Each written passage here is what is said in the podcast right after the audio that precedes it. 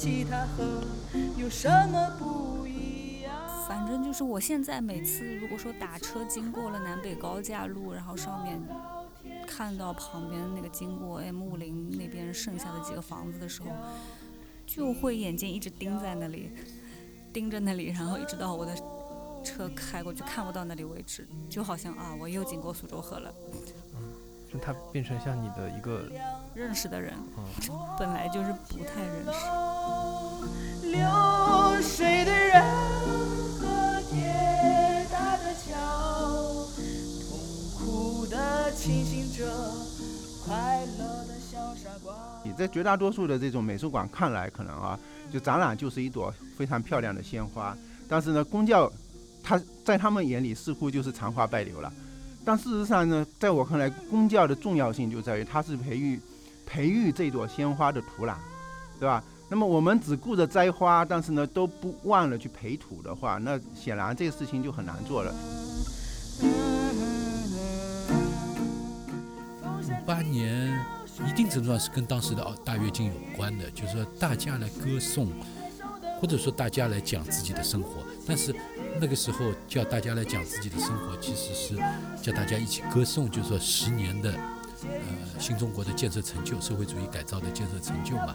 呃，为五九年的十周年，其实要要做那个贡献。所以这个他这个厉害了，他这个公共活动。或者社会参与，那个才叫厉害。就上面啪一个文件下来，到街道或者到村里，村支书会叫大家到街道里面，就每家人家发几张纸，每人写一首诗，写一首歌过来，叫民歌运动。每人你你去写，连农村里面、村子里面都会要你写。到明，观看自我在水中的倒影，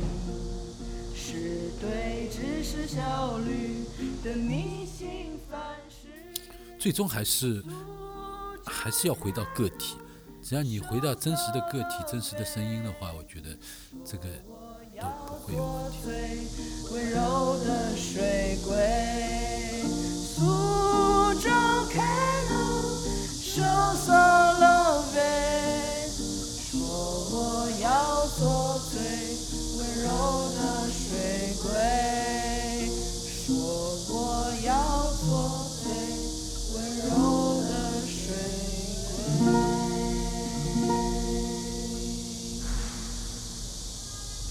大家好，欢迎来到新一期的晨记播客，我是王月洲。这期节目呢是关于去年苏州河的一系列漫步活动，以及由此展开的一次讨论。从去年六月份开始，我跟随着澎湃新闻沿苏州河而行小组，从苏州河和黄浦江的交汇处出发，漫步苏州河。六月初，同济大学的汤维杰老师在理查饭店，也就是后来的浦江饭店。呃，现在的中国证券博物馆和我们畅谈早期市政和电影业的地标。那理查饭店呢，是一八四零年代的后期在上海造的，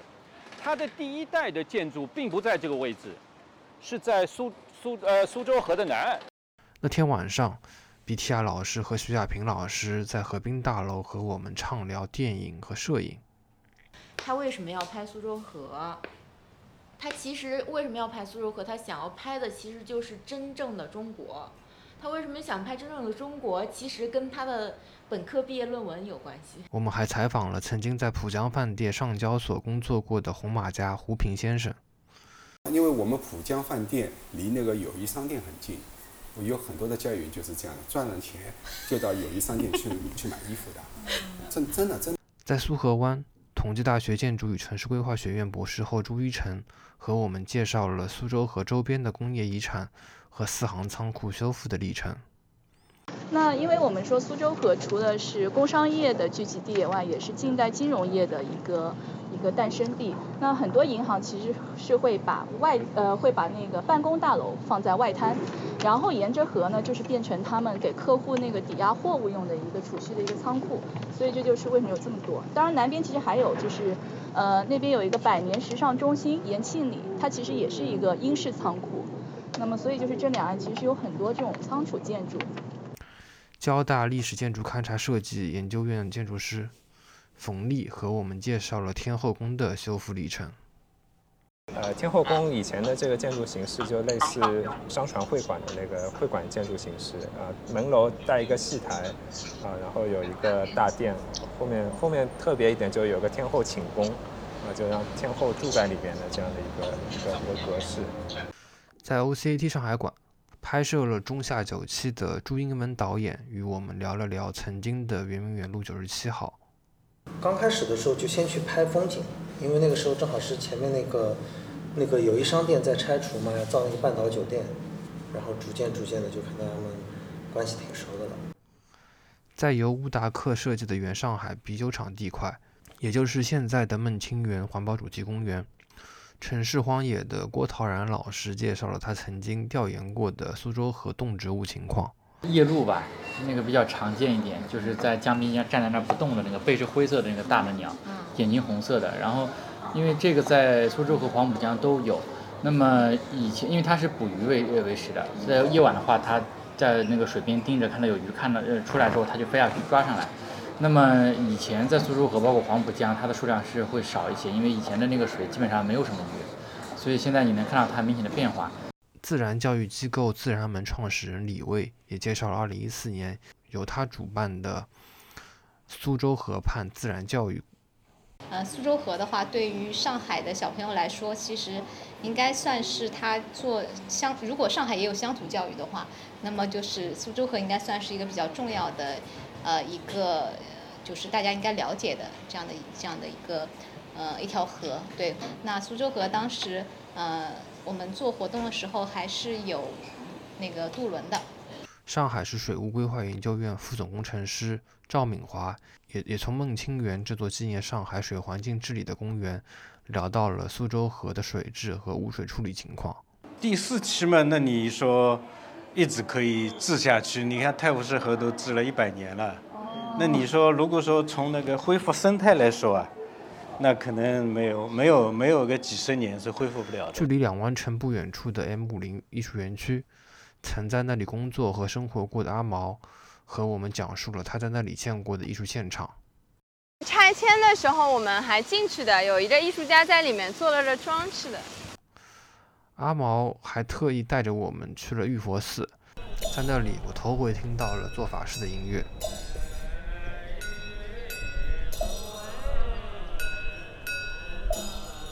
在不夜城绿地，我们还曾和小何的巡游团队一起巡游。人其实就在跟你们展示那个展示了一种炫耀方式，是吧？就是直接上去问，直接开口问我的诉求是什么，然后这是一种。那天，小何坐在椅子上，寻了一下手机里的曲谱《泉水》。泉水出山口。急急忙忙向前流，朝朝夜夜本期节目的片头和片尾曲也来自沿苏州河而行。在初夏的七月，创作人孙大四和我们世纪鱼同行的小伙伴们共同走过了十二座苏州河上的桥。那天，我们一起共同创作了这首。最温柔的水鬼。更多关于沿苏州河而行活动的内容，可以关注澎湃新闻城市漫步栏目，其中会有专门的板块来展示以上相关的内容。在本期节目余下的时间里，我将和四位嘉宾一起来聊一聊沿苏州河而行这个公众项目，也借此机会来回顾一下那些曾经在上海发生的公众艺术项目。特别是到今天，二零二零年、二零二一年，因为全球疫情，国内很多的美术馆或者艺术机构都在积极推进在地化的公众项目。当艺术走入日常生活，当越来越多的人有兴趣花一些时间去了解自己生活的城市，城市和艺术真的变得越来越公共了吗？本期节目的嘉宾也是节目有史以来最多的一次。他们分别是澎湃新闻城市漫步的栏目编辑沈建文，呃，第二位是策展人施汉涛老师，他也是二零一九年上海双年展的总协调人，摄影师、评论人林烨老师，还有写作者袁景老师。你在今年做这个项目之前，你对苏州河有什么直观的或者说印象或者经验吗？哦，的确是没什么印象和经验，因为我没有在苏州河或者黄浦江旁边长大过。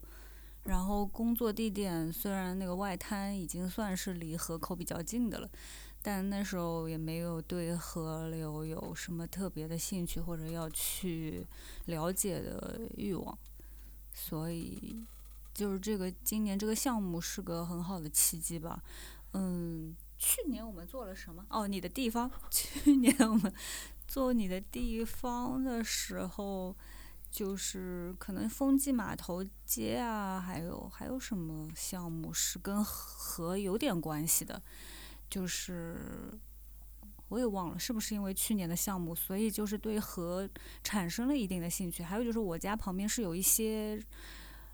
呃，我家旁边是有一些水域的，就是什么沙金沙金港啊，什么走马塘啊，什么江湾市河。西四塘啊，对的，江湾市河好像就是走马塘，就是从对我家旁边的流水域还保存的比较多的这个一个观察，可能延伸到对上海的其他河和主要河的那个兴趣有一点点关系吧。嗯，然后今年第一次活动，我记得就是你现在排的整个计划是从就是苏州河最。就是接近外滩的地方开始走，这个是什么原因？就是哦，因为那个河口的地带相对来说熟悉一些，然后对于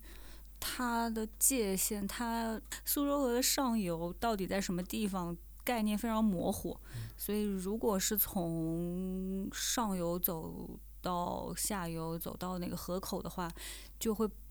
不知道起点在哪里，或者说我自己没有。觉得一定要沿着那个河流的方向走，就觉得从熟悉的地方开始是成立的，也可以成立，就就就变成从西往从东往西，然后从下游往上游这样的一个方向了。嗯，就是你在这个项目当中，从大概四五月份开始一直做，一直到呃。到这个展览之前，就是算这么一个时间节点吧，就九月份这个时间节点，你觉得你自己在这个项目当中，就是说，就对苏州河这条河的一个认识有什么样的一个改变吗？对这条河，好像感情加深了很多，就是你还有河上面的桥，就是本来那些桥，哪怕是外白渡桥和乍浦路桥，也基本上只相当于。认识而已。现在就是好像，嗯，就是反正就是我现在每次如果说打车经过了南北高架路，然后上面看到旁边那个经过 M 五零那边剩下的几个房子的时候，就会眼睛一直盯在那里，盯着那里，然后一直到我的车开过去看不到那里为止，就好像啊，我又经过苏州河了。嗯，就它变成像你的一个。认识的人，嗯，本来就是不太认识。其实每次做类似的公众公众的项目，包括你的地方，包括在前面这种瑞象馆的一些城市漫步的公众项目，其实每个这种对外招募的非职业艺术家来做的项目，它其实每个人的呃关注的点，包括他的背景不一样，他做出来的东西，呃，使用的技法其实也不一样。你们是怎么来看这个东西的？就你们可以以这次苏州河这个呃不是苏州河就没有围墙的公园这个项目为例，去讲一讲你们自己的一个感受或者说理解。嗯，这我挺想听听施老师看法的。反正因为我们仨都不是一个跟艺术相关背景出身，四个我们四个都不是艺术相关背景出身，就是我们自己，我们自己参与也好。我自己策划也好，这种项目我都觉得很自然而然吧。就是说，总归是从一个跟社会相关的角度去介介入、去设计。就是反而说，如果是要说它的艺术性什么的，以及参与者用什么样的手法、什么样的艺术手法去实现它什么之类的，这些通你们也都看到了，我都是一种放任自流的态度，就是。因为我不是这些背景出身的，我也不会去干涉和和就是说以这种这种指导的思想，这是我做不到的，不可能。所以就是说我只是一种鼓励的、支持的想法，因为我觉得艺术的表现、艺术的表达，可能也是其他的表达，就是互相不能抵消、互相不能取代。就好像我们用写作或者是拍片的方式表达出来的，发在嗯新媒体上的东西，和我们用装置或者做出来一个东西放在展场里。来表达、来沟通交流，它起到的效果可能是不一样的，但是彼此并不能互相取代。邵老师，假如从瑞相馆啊，或者再前面一点，说实话，我我我我是觉得啊，就像你的地方这个项目，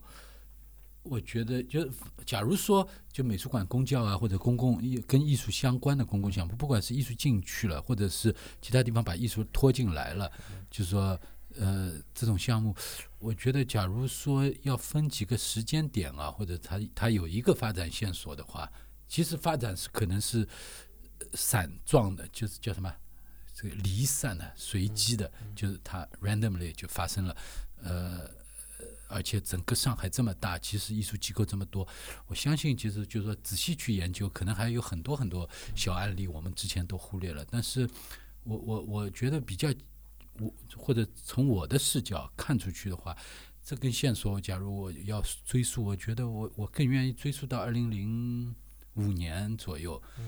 嗯，那时候摩卡，那时候上海当上海的美术馆做公共教育活动，比较开始比较清晰要做这件事情，好像是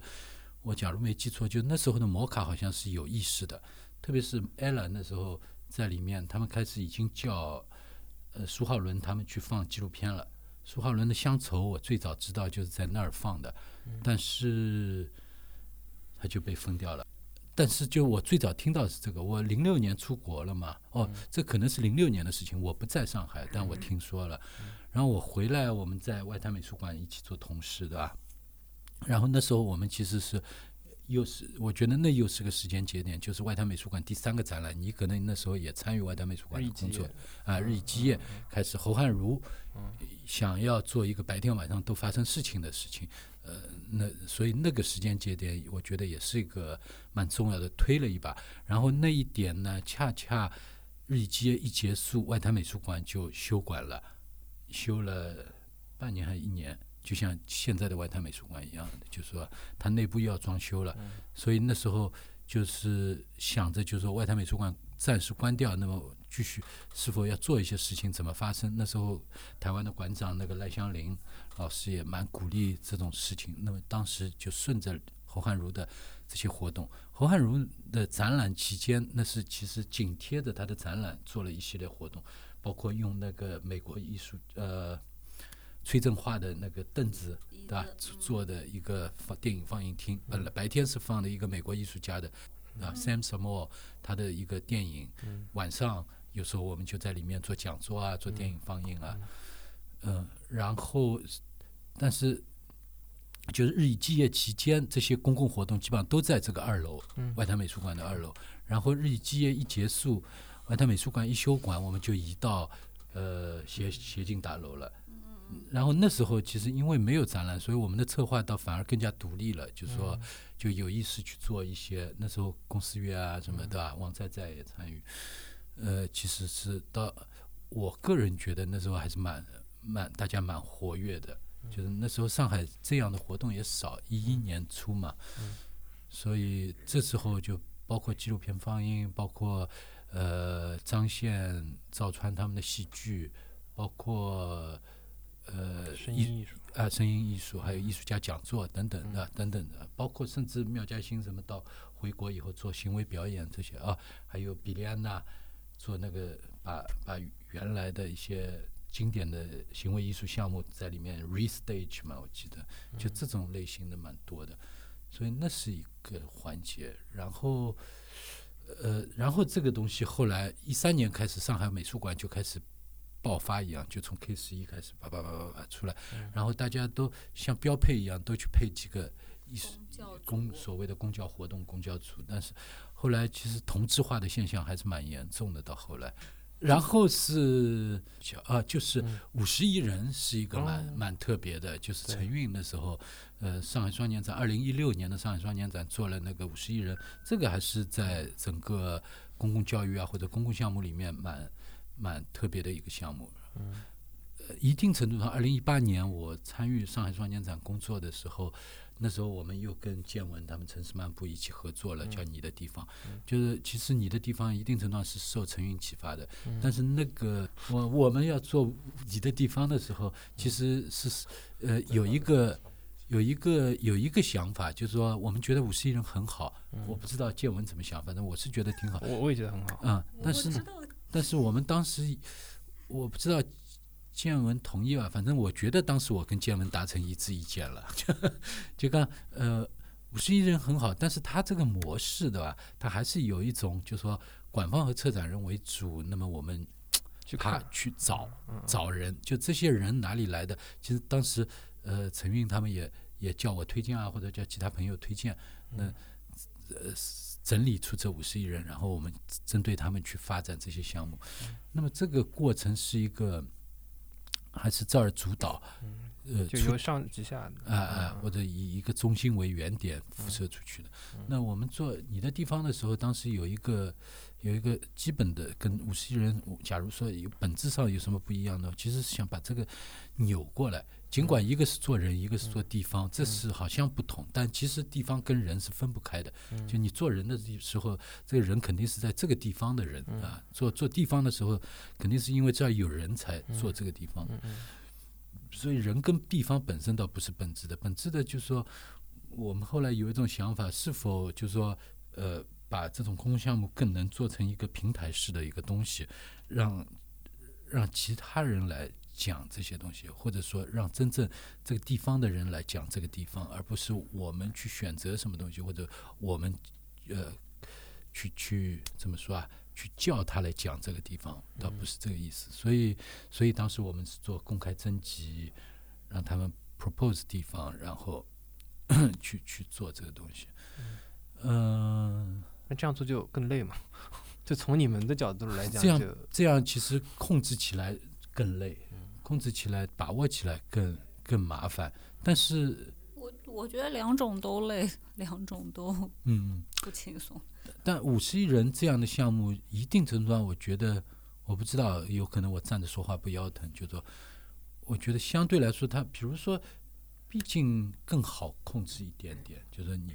这个，你其实你在选择的时候，你已经想过一些东西，而且是你在想的，就比如说策展团队在想的，或者说。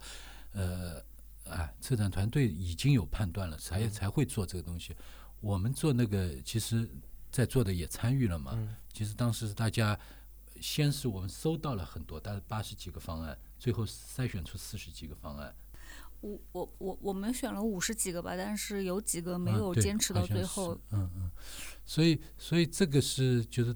大家自己来 propose 的，但是你 propose 以后，你不知道。他真能完成到什么程度？对，呃，五十亿人一定程度上在执行的时候，其实也是的，就是说是以策展人为主，就说我因为我参与过几次，比如说朱家角那一次，就说他会叫上我作为嘉宾，就说到现场去跟他们，还有严晓东，我们两个一起去嘛，跟本地的一个做做做做民宿的一个老板，对吧？他个人经历很很特别。那我们去参与对话啊，等等这些，那其实是规划好了，就是而且你的知道接下来其实你五十一人最后出来的是一个个故事，嗯，而我们当时是想要把它做成最后有一个展陈，就希望大家用不同的方式去讲这些地方，那这个就相对来说难控制一点。但是就是是，反正我的视野里面，这个好像公共活动是这根线索过来，然后到到没有围墙的公园，就所以见闻后来我记得是我们呃公园的开幕式的时候，开幕论坛的时候，你说过这句话，你说我我我们也没有去干预或者是一定要要参与者怎么做，我我我希望更多的是提供一个平台，大家能够在这上面唱戏嘛。所以这个这是我们就说一个原则吧，就这种模式的一个一个东西吧。哦，这句话是在上次陆叶老师那个哦，对对对，切陆叶问近似半月谈的时候 被拎上去的时候说的。是谁的活动？瑶瑶和 孙大四的瑶瑶和孙大四的活动上面说的，嗯。其实我想说的就是，我对公教活动的认识和看法，就是来自于美术馆的公教，所以我刚才都说成了公教活动。其实我想说的是公共活动，就是就是社会上的公共活动。我对它的认识和了解和实践，就是来自于美术馆的公教，然后是瑞象馆这样子的所谓的独立艺术机构也好，嗯，独立空间也好的活动，然后就是自己进入了媒体这个行业，但是因为还有一点空间可以做线下的活动，或者说是跟公众发生联系的，嗯，事情，所以我的方式方法就不跟原来的做活动或者机构的时候的方式方法没办法完全断开，所以才会做成现在这个样子。但其实我也想听你们的看法，是有关于公教这个问题，其实我个人是相当关注的这个事情，然后呢，也是曾经也也也希望有机会能够参与到，比如说各个机构里面去做这种公教活动。但是从根本上讲，我我还是讲一些虚的东西啊，就是他们讲的都很实际的，就是具体的操作。我还讲一些我对于公教公公教这个这个事情我是怎么去看的。就首先我们为什么需要个公教的东西？就为什么美术馆一定要有个公教，对吧？但是在我看来，绝大多数的美术馆在现在所呈现的一种局面，就是说这个公教更像是一个点缀，也就是说，好像我们一个美术馆它。呃，由于传统，由于各方面的原因，我不得不承担起一个就是社会教育的一种责任，但事实上都没有得到重视。但是，呃，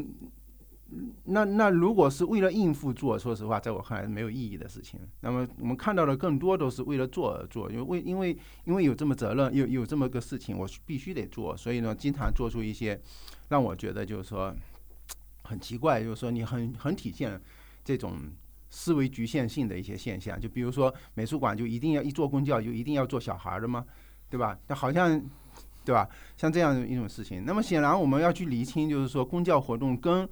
呃所谓的展览之间的一种关系。在绝大多数的这种美术馆看来，可能啊，就展览就是一朵非常漂亮的鲜花，但是呢，公教它在他们眼里似乎就是残花败柳了。但事实上呢，在我看来，公教的重要性就在于它是培育。培育这朵鲜花的土壤，对吧？那么我们只顾着摘花，但是呢都不忘了去培土的话，那显然这个事情就很难做了。那么我们看到现在，呃，很多的各大美术馆，我们也能感受得到，就是这种后继无力的一种感觉，是吧？那为什么是这个样子呢？我在我看来很简单一个原因，就是你公教根本就没有好好做，你失去了你的真正的受众。那么公教所做的事情，其实就是要培养这样的受众，对吧？这是一个情况。那么第二个就是说，为什么要培养这些人？那么培养这些受众，他到底要培养什么的问题，对吧？那么我们觉得，就现在我们现在所涉及的各个美术馆，更严格讲，其实都是一个当代艺术类相关的。那为什么要当代呢？当代其实就是我们需要需要通过我们自己去对象化我们的这个。人跟生活之间的关系，人跟这个世界的关系，去思考这个问题，那么需要用一种艺术的方式去去考察我们所面临的这种生活，对吧？那么才叫当代嘛，对吧？那么如果说我们所说到的，我们看到的，包括政府部门的，包括其他学校，呃，不是学校了，各种各种机构有些呃做的一些所谓的公共活动，我们会发现它其实更多更倾向于娱乐啊，或者说就是也是一种。形式的完成任务，就比如说前阵子我们小区里面啊重阳节到了，然后找了一群啊这个唱歌跳舞的，给老头老太太们就是表演一下，对吧？那么这个当然是能够理解的啊，但是这我们不得不说，它到底能产生多大的作用，对吧？他你说他真的娱乐到了，或者说让老头老太太开心了吗？那么有可能就这短暂的开心，那么我发现除了这个日子以外，就再也没有过了，那等于毫无意义，是吧？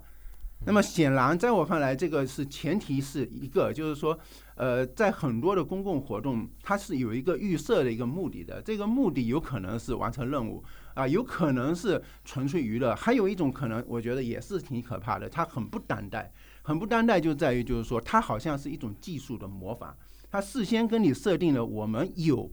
这么样一种娱乐的一种技术，那么我们大家都要去学它。学完之后，好像我在努力的达到这个技术，在这个过程中，事实上人是对于自己的生活没有没有反思的，而只是在学习。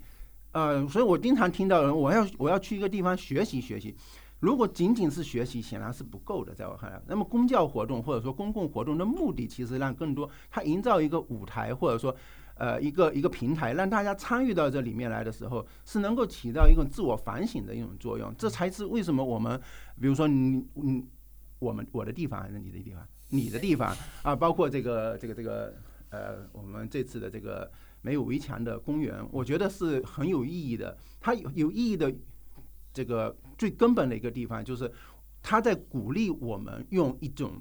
当代的方式去切入这个生活。所以我们在做这些，就包括我自己参与嘛，对吧？我们在做这些作品的时候，显然它不仅不是说我要去自我娱乐或者说娱乐他人，我显然也不是为了完成任务，我也不是为了要达到某种技术，对吧？我要去实现我的一个技术，然后获取一种自我存在感，而是从我生活中去发现一些我平时没有注意到的、被我忽视的，对吧？或者被别人忽视，或者跟我有密切关系的这样子的一些事情。我觉得这一次我在这些东西是我在这种呃你的地方和这个叫什么呃没有围墙的公园那里面我所感受到的。那么在这一点上，我觉得我可以深深刻的能够感受到它叫做人人都是艺术家的这种可能性，对吧？所以我希望就是说，所谓的公教活动，它应该有更多的像这样子类型的一种事情去发生，事件去发生。它提供这样子的平台，让更多的人参与进来。他们明白，就是说，只有你自己用一种艺术家的方式去思考这个生活，他才有可能理解当代艺术是什么，才有可能理解我们这个时代是什么。嗯，所以这样子的一种东西，我觉得是很重要的。嗯，啊，这是这是我觉得就是说，呃，这两个公教活动让我觉得很有意义的呃地方。那我也希望能够有能够引到引起更多的重视，然后更多的机构和美术馆能够更多的去模仿，模仿而不是呃简单的模仿，能够更有创意的去设置这种平台，这样子的机会啊，让它能够扩大出去啊。一方面，大家在这里面参与的过程中能够自我反省，也能获得很大的成就感。这种成就感不是说我仅仅学一个技术能获得的，对吧？我觉得这是我对于这讲的的。感觉我觉得，我觉得是这么样子的。嗯，就是我还是想说一说，就是刚刚建文说的，他的这种方式，就是所谓放任自流，但是其实就是一种让它自然发生的一个过程。我觉得这是一个非常难能可贵的。这包括你的地方和呃没有围墙的公园，这两个都是，因为我记得。嗯，你的地方那个时候，我们也是在初期在讨论的时候，那个那个邵老师还给我布置任务，说从你社会学的角度去设定这个这个展览区块应该要怎样，然后我们会去设定，比如说我们要从哪个角度切入，哪个角度切入，其实我们是做了这样的工作的。但是后来在你的地方，他在招募也好过程当中，其实我我后来发现，他越来越不受我们控制的。就是没有按照我们的一个思路或者设定的一个想法去走，反而它是一一种，就是来参与的这些人他的一种呃这种能量，好像回射到我们身上的一种过程，然后让这个展览呃那个发生的。像没有围墙的公园也是的，就是。嗯，建文就是这样的一个，虽然他好像是一个主导者，但是他其实在这里面并没有去去控制或者说去设定任何的边界，就像没有围墙一样的，就是 没有围墙的，也没有是边，对对，就好像正呼应了这样的一个题目的设定，对，所以嗯，反而就是后来我觉得就是大家的这个参与。嗯，让我们这个区域就是，倒是我是没有想到它，哎，能够这么的就是还蛮丰富的，就包括有各种形式的，包括有声音影像，有有有有平面的，还甚至还有一个装置，就是还蛮丰富的这样的一个区。这其实也是因为。确实是我们，我跟建文其实并没有太多智力上的交锋去想，就是说，哦，这个人作品应该要怎么样呢？没有“应该”这两个字，我觉得这是这两个活动之所以能够，嗯，更丰富、更自然，或者说更贴近每个人的那个，我觉得可能就是说，嗯，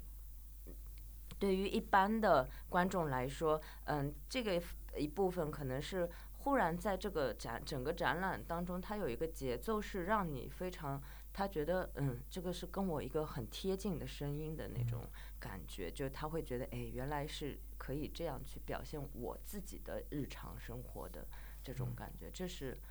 对，给我最深的一个感觉。当然，因为我刚刚是突然就是开始也也是回顾了一下整个，就是我跟建文这么多年，就其实还蛮长时间的。就是包括嗯，我有我有一些呃，就是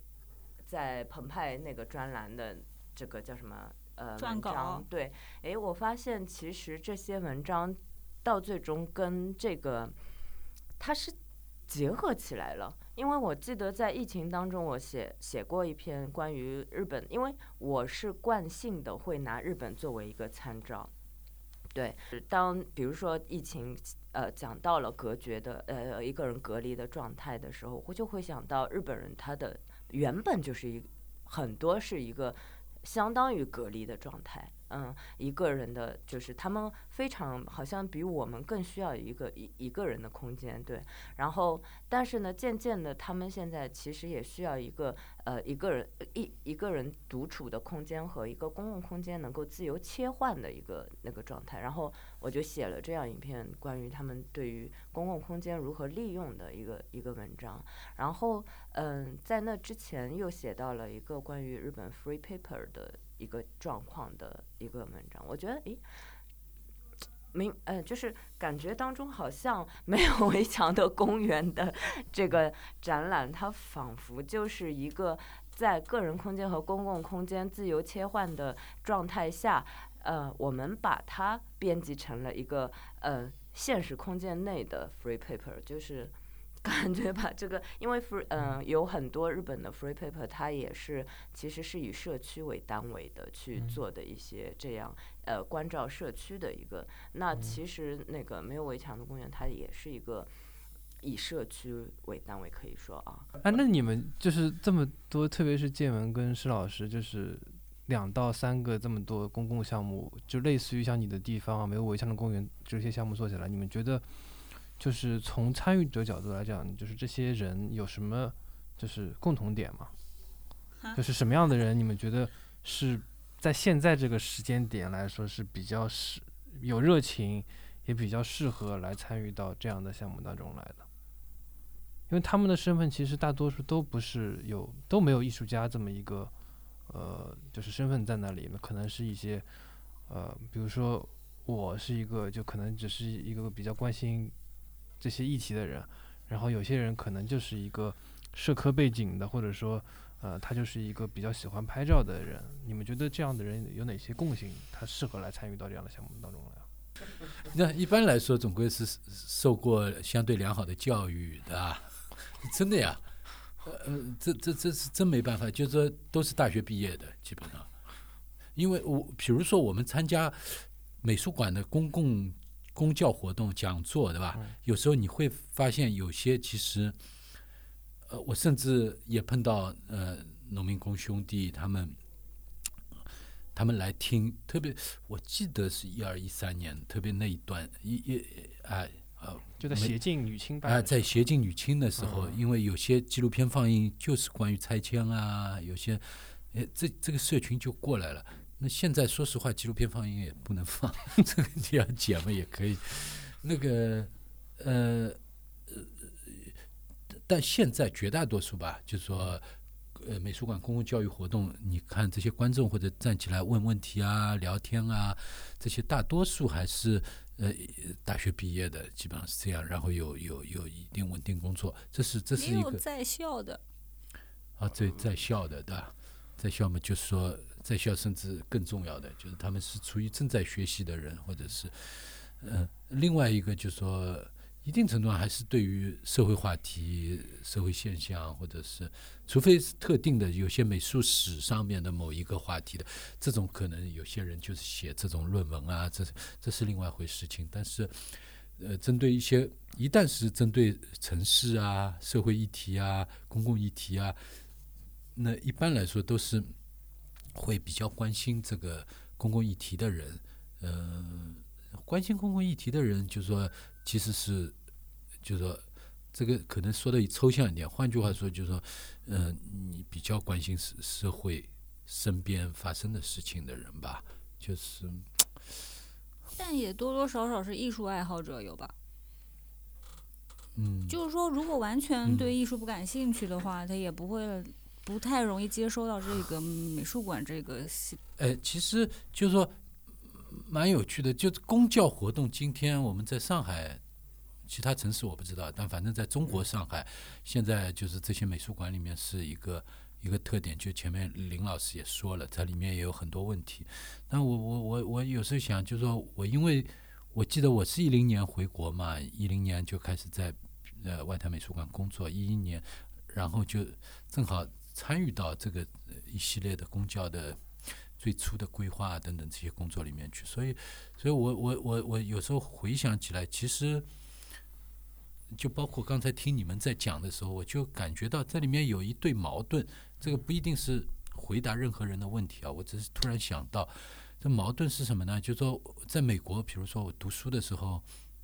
因为我读的是关于叫 Arts Administration Policy 艺术管理和政策，那么。呃，就是他这个政策不单单是或者管理，不单单是指宏观的政策，呃，不单单宏观的政策，不单单比如说政府有关部门管理管理机构的问题，而是指每个机构自己都是有自己的政策、自己的管理方式来来来，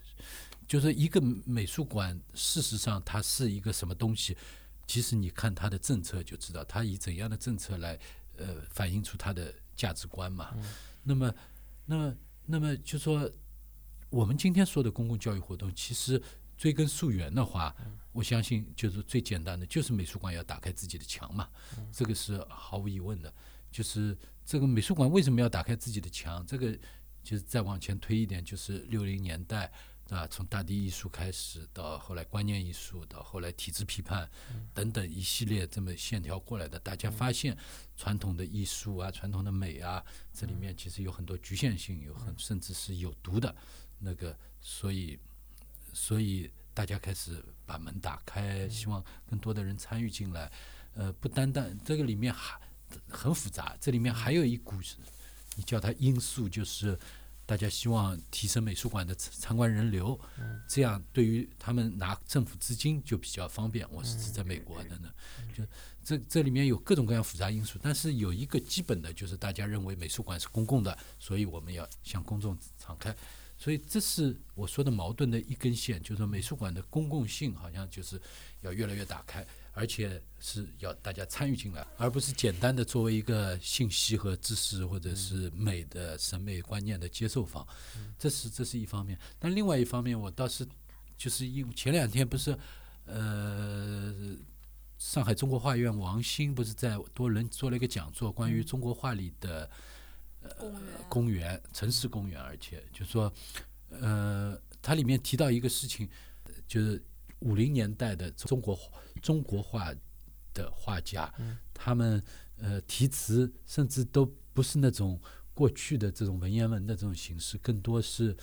有点白话文，像山歌一样的。后来他就说起，就是说五八年中国有一个民歌运动。后来这个我之前是听说过，但倒没注意。后来他一说，我一查，还有是还蛮有趣的，就是五八年。是什么契机啊？哎呦，我又忘了。就是什么契机？就是说，大一定程度上是跟当时的哦大跃进有关的。就是说，大家来歌颂，或者说大家来讲自己的生活。但是那个时候叫大家来讲自己的生活，其实是叫大家一起歌颂。就是说，十年的呃新中国的建设成就，社会主义改造的建设成就嘛。呃，为五九年的十周年，其实要要做那个贡献。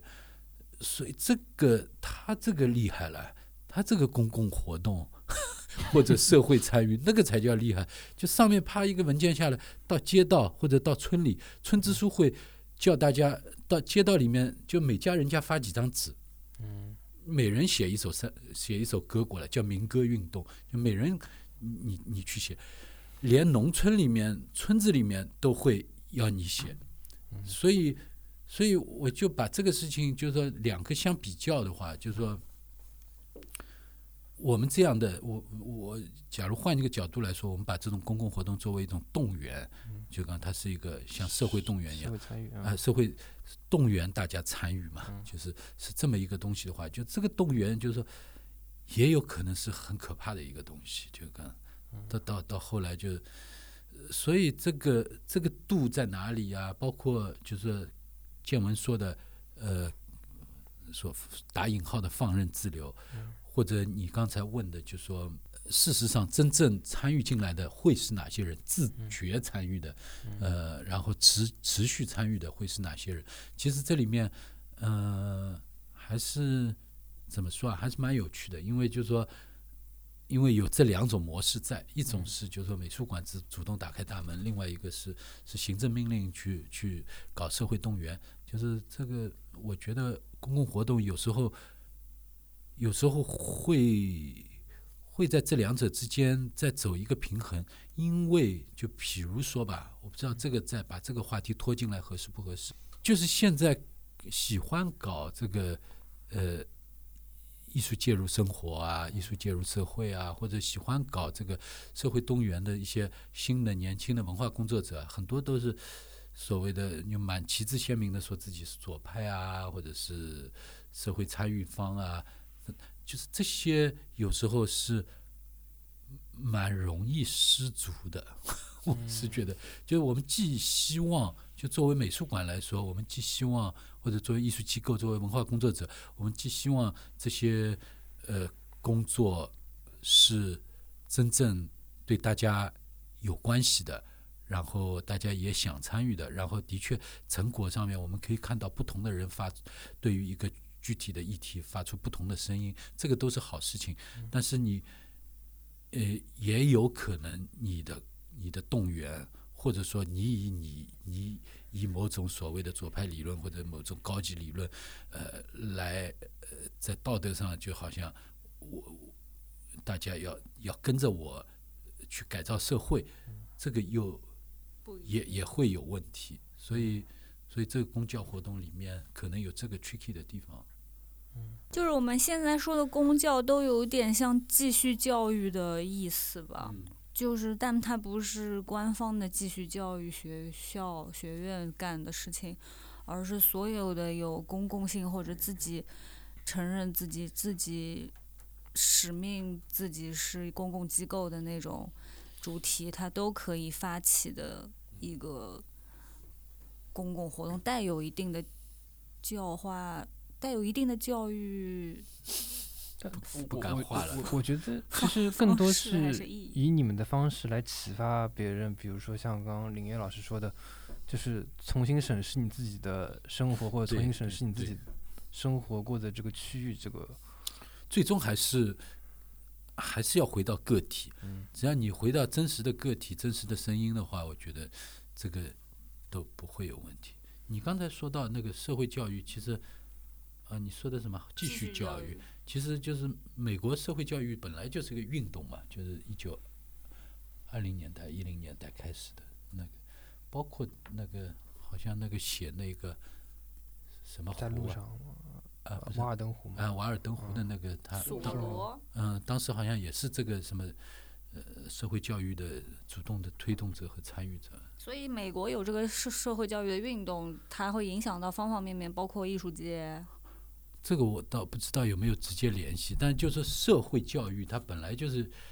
呃，教育界里面就是，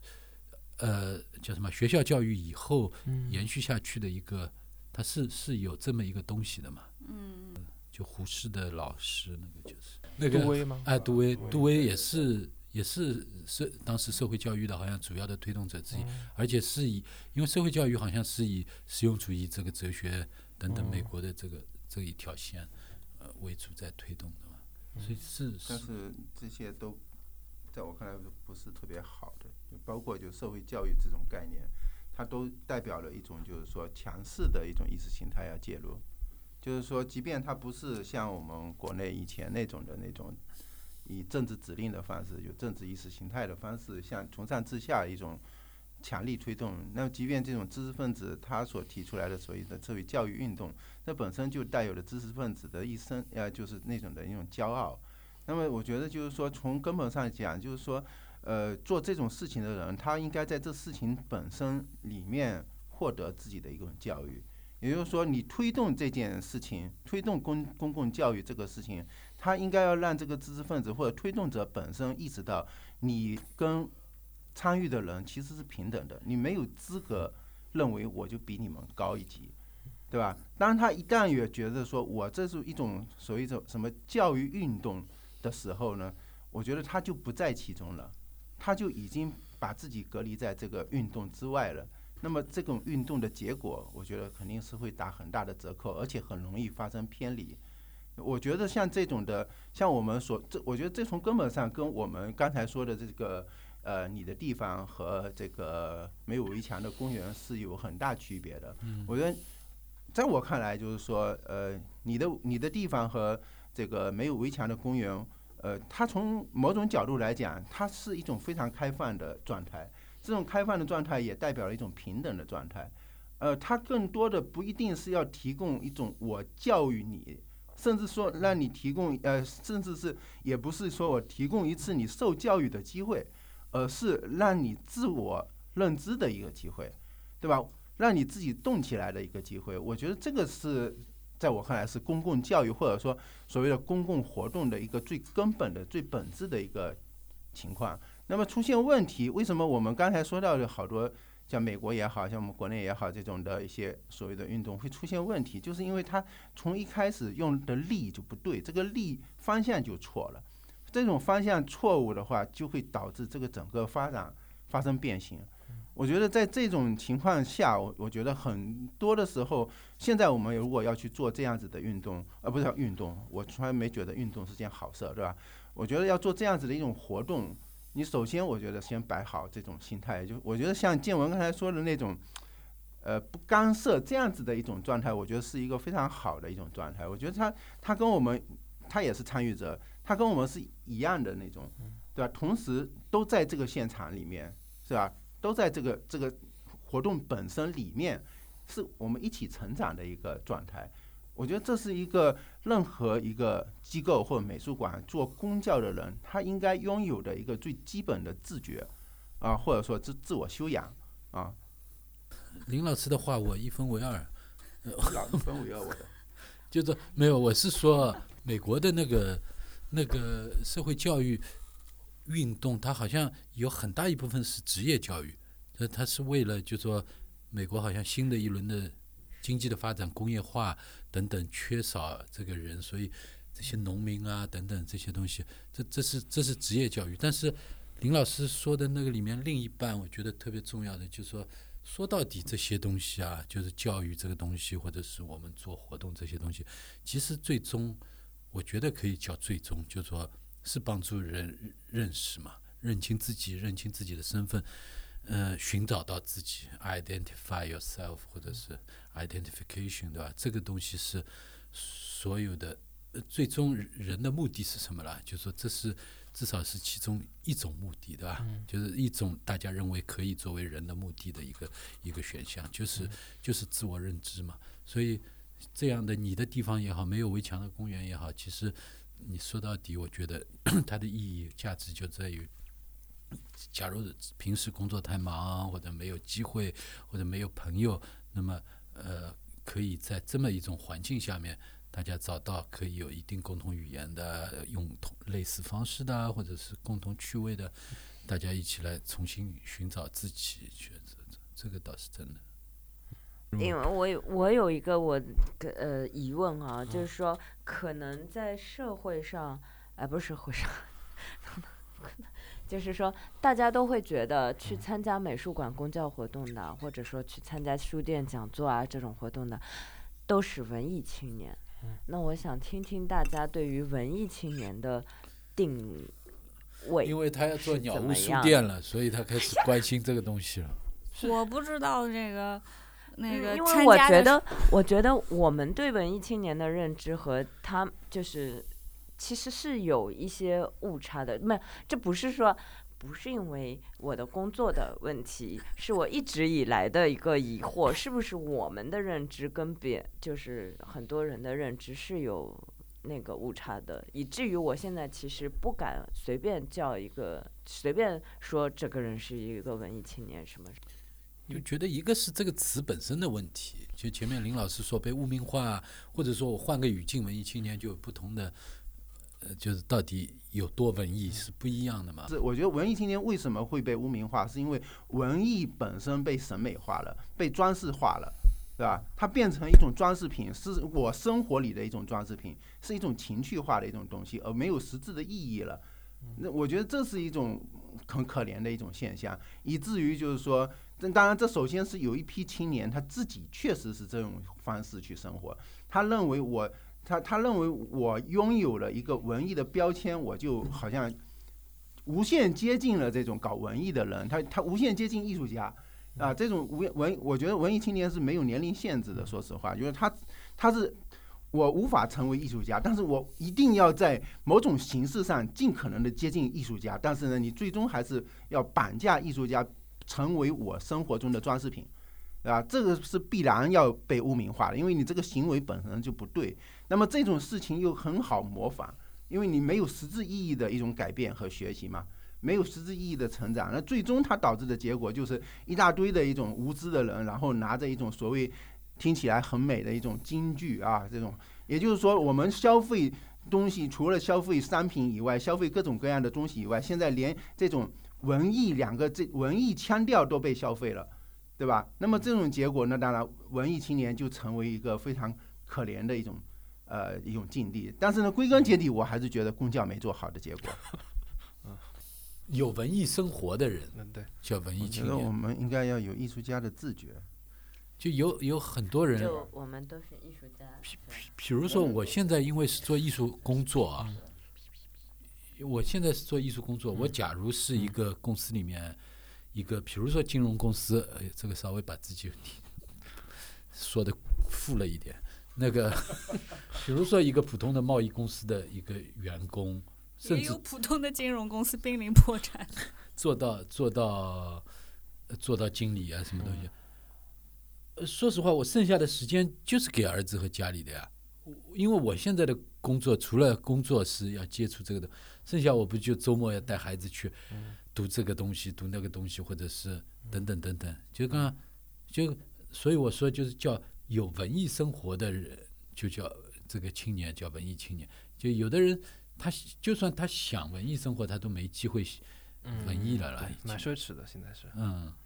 就是因为有一些人他自己呢，就是太忙了，没办法过这种文艺的生活或精神的生活，但是呢，他又不愿意，就是说自己在某种形象上落后于这种文艺式的这种生活，所以呢，我觉得在很多时候有有人就是去贬低文艺青年哈、就刻意贬低文艺青年的时候，他其实并不一定真的是要贬低文艺青年，而是希望通过贬低文艺青年来抬高自己，就因为自己呢没有时间去享受这种精神上的生活，自己真的就有点土的掉渣，我我自己就认识这样子的人，那么没办法，他们你你你在他你同一个场合里面发现他根本没有这种能力参与到对话之中去，这种自卑感产生着一种对于文艺青年的仇恨，我觉得。有的，但我我觉得还有一种就是说，比如说他是，比如说有一些是他是认真在思考这个关于就我去看的展览，我是认真思考、认真学习，然后甚至可能会影响我的生活与工作的这些人，他要跟那有一些就是说他其实只是为了对哦。对，就是刚刚说的污名化，就是为了用文艺生活装点自己生活的那些人，以示区分来，所以才对“文艺青年”这个词，就是说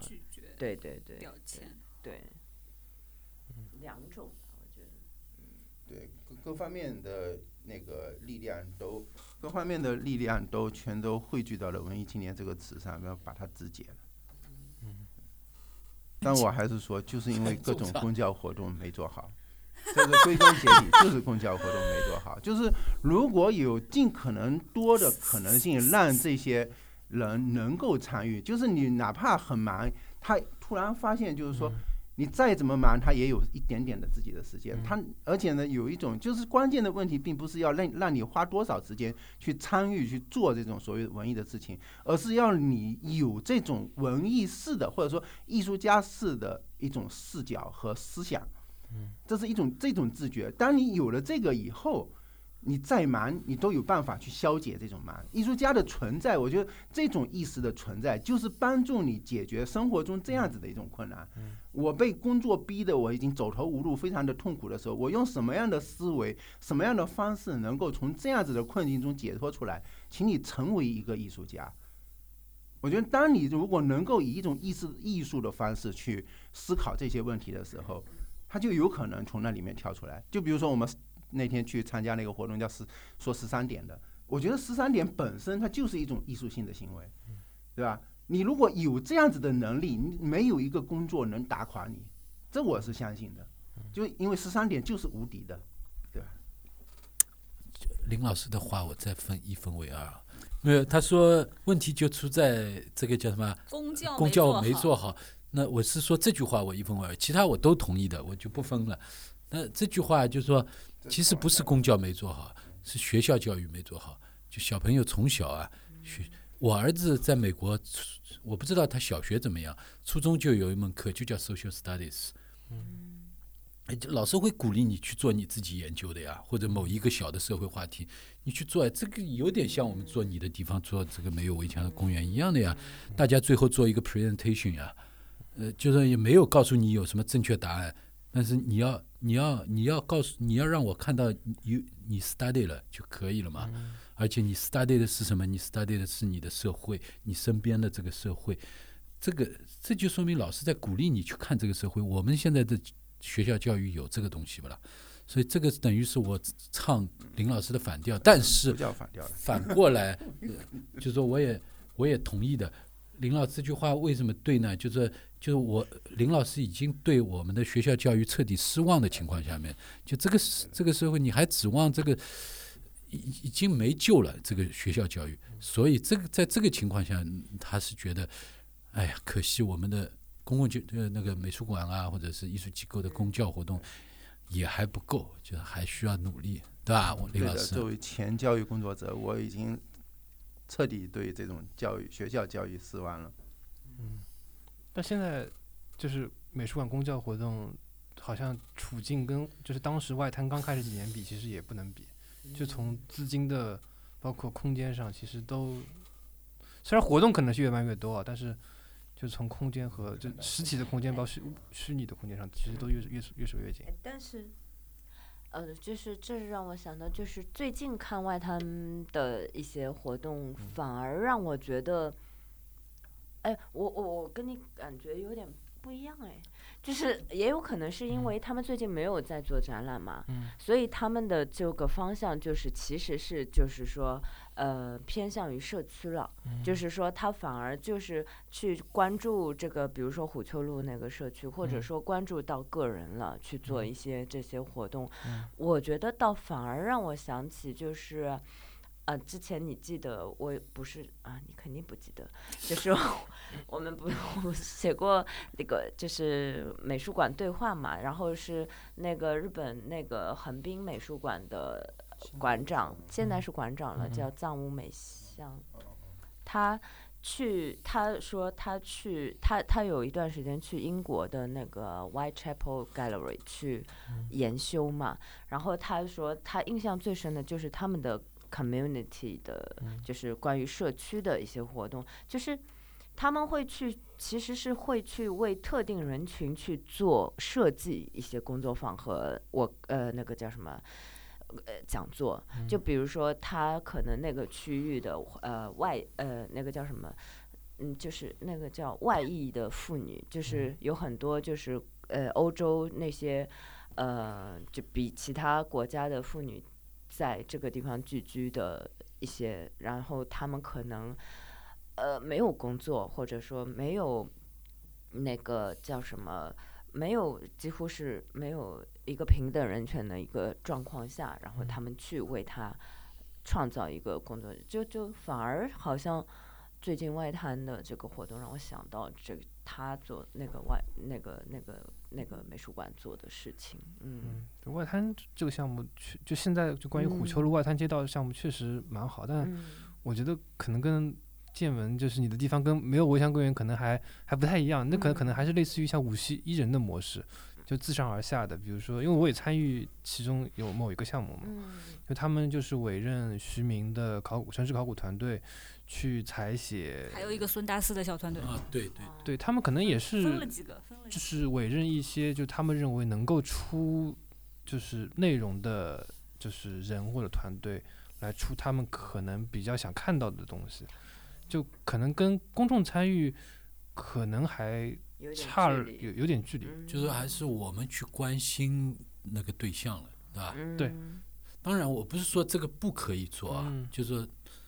但是有没有可能给对象更多的空间去发声音？因为我们没没机会发声音。嗯，对，就可能要让就真正这个社区的人，呃，他们可能需要去表达一些东西，嗯，因为他们还请了那个一个建筑师，就苏杭，呃，就是港大研究中心的老师，嗯。他说他之后有一个做社区植物的一个计划，就是看那些呃，就人是家种的就是人家种的花花到底是怎么样，因为因为嗯有点我我看他那个项目介绍有点类似于像以前那个徐坦啊，徐坦对对对。啊所以我就觉得，我就觉得，就是上海没有一个美术馆，它是在做社区的因为这确实很花精力嘛。不不不不，明当代也做了一些闸北的活动。嗯哎，但是就是可能啊，就是其实最后还是要考验你 programming 的水平。就即便你有这个意识了，嗯，就说你好像你也在做社区，我也在讲我这个活动是对社区有关系，而且社区又不是一个单纯的地域的概念，就是说我们嗯是一群喜欢见勇气的人，就是它也是个社区嘛。那大家都可以说我做的是社区，但是它这个有效性最后在哪里？就是其实还是 programming，就是或者是这个持续性啊，嗯、深度啊、巧妙啊，这里面可能有一种专业性。就是你作为一个艺术管理和策划的工作者，其实这时候是有考验的，我觉得。对，同样，嗯，给你一年时间，给他一年时间，就两个美术馆，比如说，这一年里面你也说你在关心社区，他也说他在关心社区，但最后 program 拿出来以后，我们还是能够区分出，哎，相对来说这个更有意思一点，对吧？那个或者这个更有效一点。嗯呃，在这件，就比如说刚才说的外滩美术馆那种的所有社区的这种活动，就在我看来，我觉得还是要给他一些时间成长啊。嗯对就是这个是一个早期的一个初步的，就是第一步第一个阶段的一种公交式的一种方式。就是当然你应该提供一些样本，让人家去学习，让人家看到他是。呃，真就是说所谓的艺术家，或者说怎么样，他是做些什么？那我希我们更希望能够看到他就第二步，对吧？第二步才是真正就跟他平等的进行交流，甚至甚至我觉得就艺术家应该更多的向这些社区的人去学习，对吧？那么这个就就需就我还是觉得就是说，到我们目前为止我们所看到的这种公教能有这样子的现象出现，嗯，退一万步来讲，不管他出于什么样的动机，都是一件好的事情。只是说我们需要更大的耐心看他们成长，啊，就或者说我们跟他一起成长，这样这样子的一种情况。对的，对的，这种心宽容心要有。嗯，就是每个星期我们收集那个一周活动推荐嘛，嗯就是你现在的评判选择标准是怎样的？就是你会，就是从前你做做外滩志愿者的时候，可能了解的美术馆的公交活动比较多。那么现在工作了这么多年，几年 不是这么多，就是进入社会了以后，到现在你的这种选择或者你的这种观察，对社会上公共活动观察有没有发生变化呀什么的？你的标准？就是我觉得一个是从我自己出发，那可能就是我有时间就会去的活动，不管是上海市内或者外地的，这我自己的判断标准。然后另外的话就是可能放在你们这个上面，可能是一些它本身关注度比较小的，可能需要借你们这个平台来去。就本来如果说已经是一个像类似于 UCCA 办的活动，我觉得放或者不放问题倒也不大，因为本身就有会有很多他自己该 宣传到的人都已经关注到了，就放不放其实无所谓。但有些可能就是一个刚刚新生的活动，但是我从他的主办方或者说他参与的人来说，可能判断也可能比较靠谱，那我会放一放。嗯，这个是蛮重要的，我觉得，就是就就是你这种。你这种态度，我觉得其实公共教育活动或者美术馆，其实是蛮重要的。因为就刚，就就是锦上添花和雪中送炭嘛，就是或者是这或者换个说法，就是呃，假如说美术馆它作为一个公共机构，或者我们说它是一个公共平台，其实就是发的声音能够多样化一点，这个是它重要的一个可以。可以考量或者是可以嗯关心的一个东西，就是现在美术馆这种大牌展览太多了，就吵来吵去还是这些人，就是而且吵吵吵吵都吵成外国人了，就是连中国的大牌都都比不过外国大牌了，那就越来越没劲了。就所以我觉得你说。我们这个天平或者你的判断有意识的偏向，就说可能大家还不太了解的东西，我觉得这种倾向性是蛮正确的。还还有就是说，我我说一个可能是好呃，就是给我们我们自己的没有围墙的公园说一句好话的话，就是你说它叫公交活动啊，它它是展览呀。嗯，所以就是这样的活动，假如能够真正的就是吸吸收到展览里面，或者展览和公教这种界限，不要让它这么清晰，是否能够真正就是说有一种鲜活的生产，这个是蛮重要的。就是假如永远公教的永远是在公教那儿的，这个也蛮怪的。一点点臭味。苏州河和其他河有什么不一样？雨从河里落到天上，一只鸟吃掉一条鱼，晨雾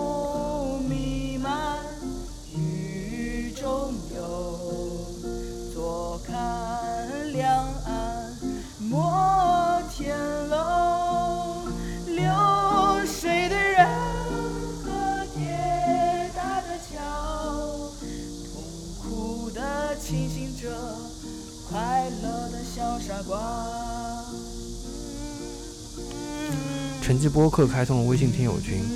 欢迎大家搜索 C J B K X D S，也就是成绩播客小助手拼音的首字母。小助手会邀请您进群参与讨论。